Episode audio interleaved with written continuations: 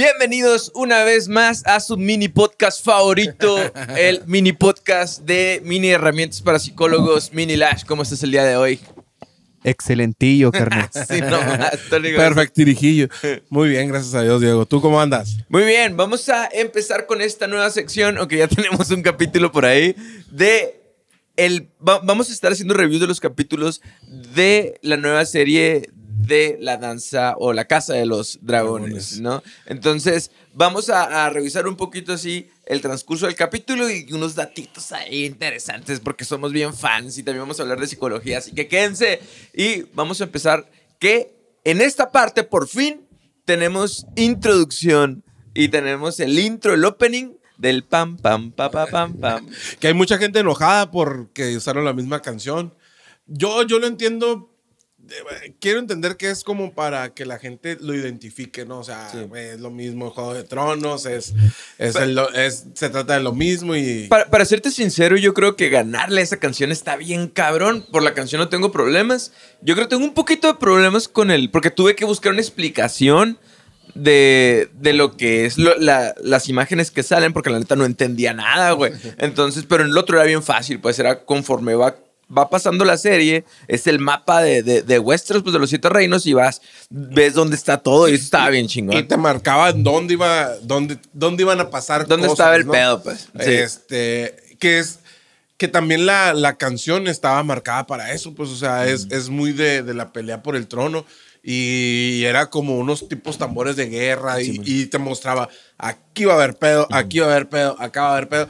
Y en esta, nada más lo que te van contando es el árbol genealógico Targaryen.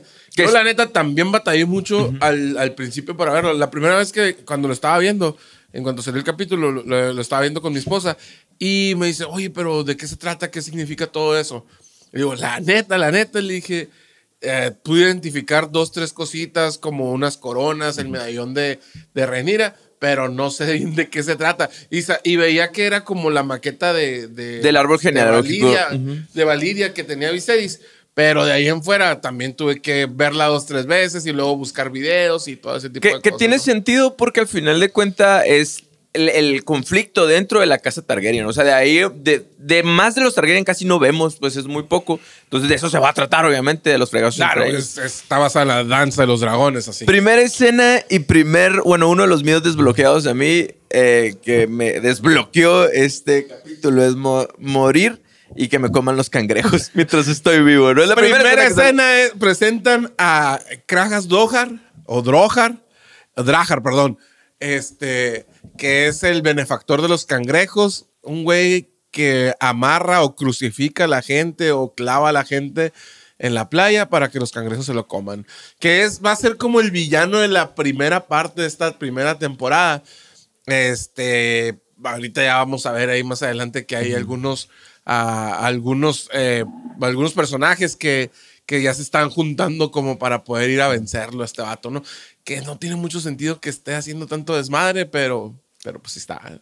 En, en este capítulo podemos ver más esta personalidad del rey, ¿no? Que e- es un rey que realmente está, es- es- pues no es, no tiene mucha iniciativa, es muy emocional y es altamente influenciable. Todos pueden notar esto, menos él, güey, lo que hablamos en el capítulo pasado, ¿no? Sí, Entonces, que al final de cuentas, ahí es donde ellos te dicen en el capítulo que la corona está en peligro, ¿no? Sí, sobre todo después de esos cinco segunditos donde nos presentan a, a Kragas Drohar, ah, vemos después que hay un empieza todo con un consejo privado eh, eh, donde están todos los, pues, los asesores del rey y ya nos, nos dicen que se murió el, el, pues, el capitán de la Guardia Real, este, el comandante de la Guardia Real, y que tienen que elegir a un, a un nuevo Guardia Real. Este, también nos dicen que lo del conflicto de peldaños de, de piedra, que llega a Corlys y dice, oye, ya, para esto ya pasaron seis meses del primer capítulo al capítulo 2. Dicen, ya son seis meses que les estoy diciendo, ayúdenme, me están fregando los barcos, me están matando a la gente. Aparte, peldaños de tierra está en, en- peldaños de piedra, perdón, está en una en un lugar muy estratégico entre esos y Westeros. Entonces, puede que, que ahí pudiera haber un conflicto más grande, pero como dices, Viserys es un rey muy dud- duditativo y que aparte la, la iniciativa no se le da y siento yo que hasta tiene mucho miedo porque todo el tiempo le está sacando la vuelta a la, a la confrontación. Le- incluso en una frase dice, preferiría yo como que entrar a la guerra que incluso confrontar a mi hija, porque ni siquiera se estaban hablando. por- porque ella se sent- como que había cierto resentimiento, cierta separación entre ellos. Entonces, en sí al problema, el rey tiende a, a evitarlo, a no Pero, confrontarlo. ¿no? ah, pero en este mismo consejo, Rainiera le dice algo bien, bien cierto. O sea, tenemos jinetes de dragón. Y por lo que tengo entendido, en ese momento que no había guerra entre los Targaryen, tenían cuando menos 14 dragones, güey. Tenían 14 jinetes. Bueno, creo que son 9 al principio, que porque después ya vienen otros más, 9 o 10. Este, pero cuando menos tenían 9 dragones, güey. Si con 3 desmadraron un continente, manda uno, pues manda dos y Y- te acabas de incluso cosas. Rhaenyra tiene mucha esta actitud que recuerdo a, a la de Arya, ¿no? Como que Mm. mucha iniciativa, porque estoy viendo Game of Thrones ahora desde el principio también, eh, que incluso dice esta frase, mándanos, mándanos, ¿sabes Ajá, cómo? O sea, porque ella es un jinete dragón. Y ahorita más adelante vamos a ver cómo los tiene bien puestos Renira. La vez pasada también hablábamos de la importancia de los títulos y, y de las familias y de la imagen que tiene la corona, ¿no? Entonces, eh, ellos dicen, incluso en, en el consejo se ve que el, el rey está débil emocionalmente. Corlys se lo hace ver y- al rey. Y, también dicen que los otros, o sea, eh, gente de fuera. eh, Velaryon le da a entender así como que todo el mundo ve que te quedaste con una heredera mujer, ¿sí? Tu Que- esposa murió. Que tu esposa murió, no le estás entrando a los fregazos. O sea, todos se dan Tu cuenta- hermano agarró el castillo que le tocó, que le corresponde a tu, a tu hija y no estás haciendo nada. Y aparte tienes un cabrón que está masacrando a, a la a todos los navíos Velaryon y tampoco estás haciendo nada. Entonces es un mensaje hacia afuera muy débil, pues. Exactamente. Entonces es por eso que también este sentimiento, porque te dan a entender en el capítulo como que Corlys Velaryon es, es el, un como tipo villanito, pero realmente es un sentimiento totalmente justificado, pues. Van a ver más adelante. Es decir, oye, o sea, yo soy importante en este consejo, o sea, mi voz cuenta, pero el rey hace que mi voz no cuente. Y es casi, casi por, por orgullo, por sus huevos. En, la, en el capítulo pasado le dijo, es que yo soy el rey aquí, o sea, yo, yo soy tu rey. Que, que con eso me recordó un montón y se me pasó a decirlo la vez pasada. Hay, hay una frase que, que a mí me gusta un montón que, que la dice Tywin Lannister, ¿no? Y, y yo la, la uso, de- es una frase de vida, güey, que dice que si el rey necesita decir que es el rey, es porque no es el rey. Si tú en tu trabajo eres, tienes un puesto importante o, o tienes un puesto donde tienes gente a, a tu cargo y tú les tienes que estar diciendo que tú eres el jefe, es porque no eres el jefe. Y, y cuando lo vi que tiene todo el sentido, o sea, Viserys tiene muchos miedos y, y le saca mucho la vuelta a todas las cosas y le empieza a decir, es que yo soy el rey. Tyrion se lo dice a Joffrey también. ¿no? En- ah, te digo porque lo acabo de ver. Ah, sí, también. man. Tyrion se le dice a, a Joffrey que un rey eh, literalmente es este personaje que trabaja junto con los demás, que escucha a los demás. Y si tú tienes la necesidad de decir, es que yo soy el fregón aquí, Es estás que no muy lejos de hacer esto. Corte A. eh, viene este príncipe pícaro, que así se llama el, el episodio, ¿no? Se llama el príncipe... mm, Daemon. eh, sí, es el príncipe Daemon, pero el, el título del capítulo. Ah, sí, eh, así es el príncipe. Ah, perdón, el príncipe canalla. el príncipe canalla. Entonces, Cortez se roba el castillo, se roba un un dragón, de dragón, y, a- y aparte, eh, tiene una, a, a una mujer con él, ¿no? Que Una es, que es prostituta. una, prostituta. Llamada y dice que está embarazada, ¿no? Le manda, le manda una carta al rey porque todo el mundo eh, llega a un emisario ahí y les dice Para "¿Sabes qué? invitarlo a su boda, güey. Simón te se robó un huevo de dragón y tiene todo esto y ahí se hace una bronca. Pero antes de eso, no, nomás hacer un pequeño apunte. Hay la elección del nuevo guardia real. Y, y como Rhaenyra se estaba metiendo muchas en las cosas del reino, el rey le dice, ¿sabes qué? Vete a escogerlo tú, tú para allá, para que no me estorbes.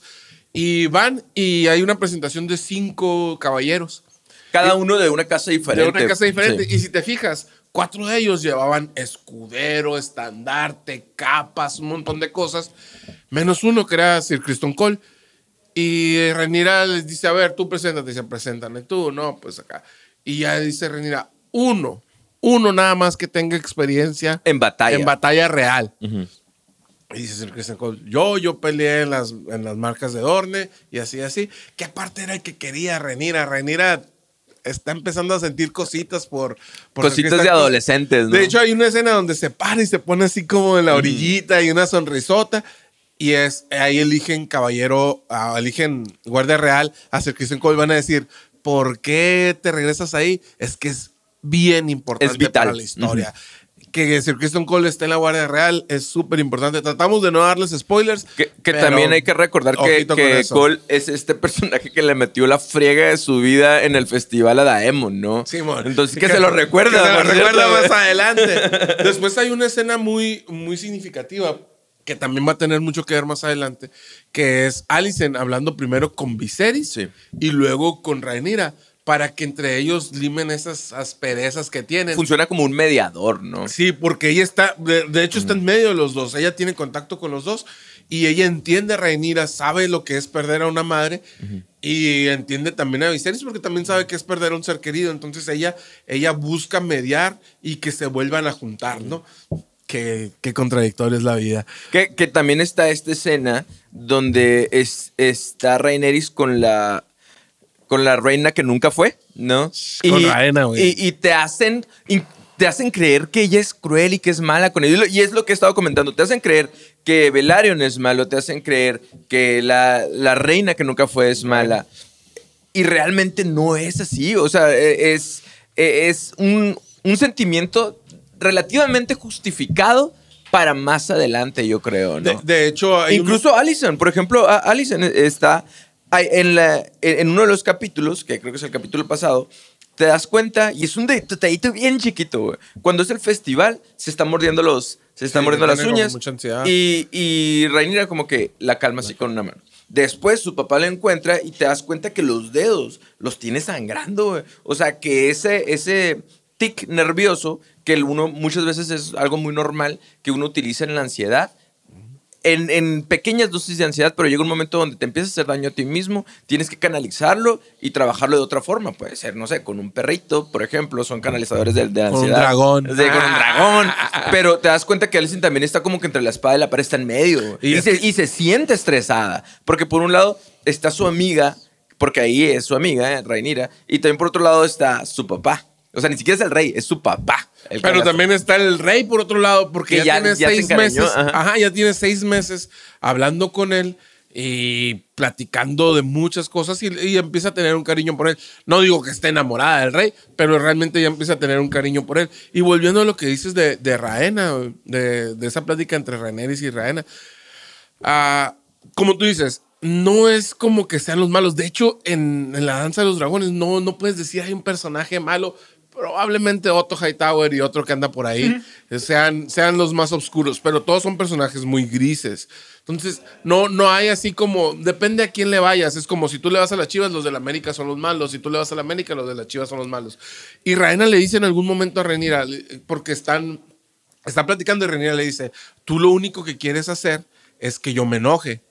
Y Ren le dice, no, yo lo que quiero es que entiendas cuál es la situación que está pasando, porque aunque seas la heredera al trono, ahorita por ser mujer, eres la que les llena la copa a ellos. Y por eh, tu papá se va a casar y en cuanto tenga un hijo varón, a ti te van a mandar a la fregada. O sea, la, la está aterrizando. Hay, hay muchas veces personas que, que te siguen la corriente, que tú piensas que son tus amigos y que todo el tiempo te dicen lo que tú quieres escuchar y que realmente nada más te hacen un daño. güey. Totalmente. Y hay personas que tú dices, ah, es pinche vato mamón, o pinche morra, se sale. Que te dicen, oye, güey, no, la neta la estás regando. O, oye, cuídate de esto.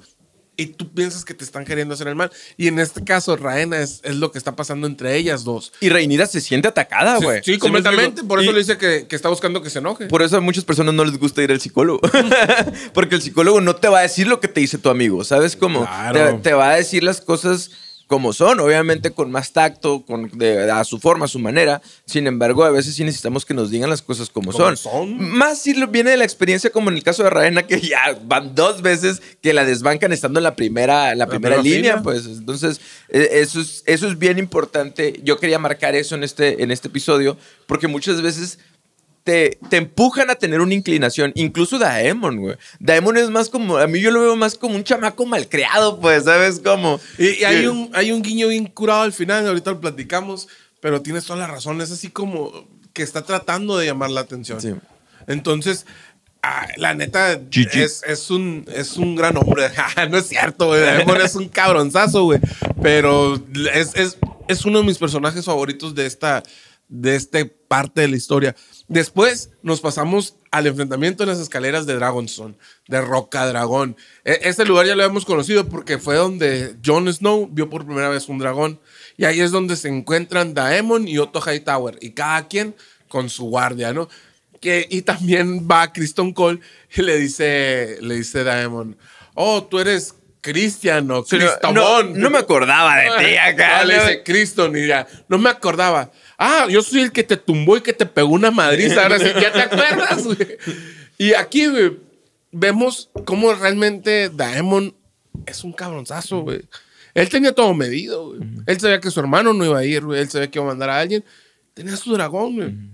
Él es astuto, güey. Es- No, tiene mucha güey. astucia ese vato, güey. Dicen, ah, ah, estaba escuchando o estaba leyendo también ah, algo acerca de los dragones.